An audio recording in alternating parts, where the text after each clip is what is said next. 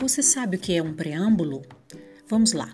Preâmbulo, que é um substantivo masculino, pode ser compreendido como uma introdução, uma apresentação de uma lei ou decreto feita pela autoridade competente, momento em que acontece a promulgação, ou seja, que passa a existir no mundo jurídico.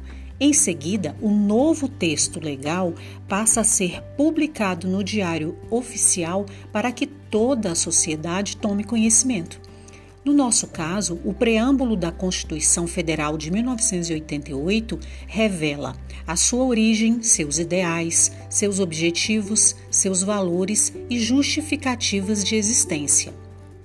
Assim ele diz: Nós, representantes do povo brasileiro, reunidos em Assembleia Nacional Constituinte para instituir um Estado democrático destinado a assegurar o exercício dos direitos sociais e individuais, a liberdade, a segurança, o bem-estar, o desenvolvimento, a igualdade e a justiça como valores supremos de uma sociedade fraterna, pluralista e sem preconceitos, fundada na harmonia social e comprometida na ordem interna e internacional com a solução pacífica das controvérsias, promulgamos, sob a proteção de Deus, a seguinte Constituição da República Federativa do Brasil.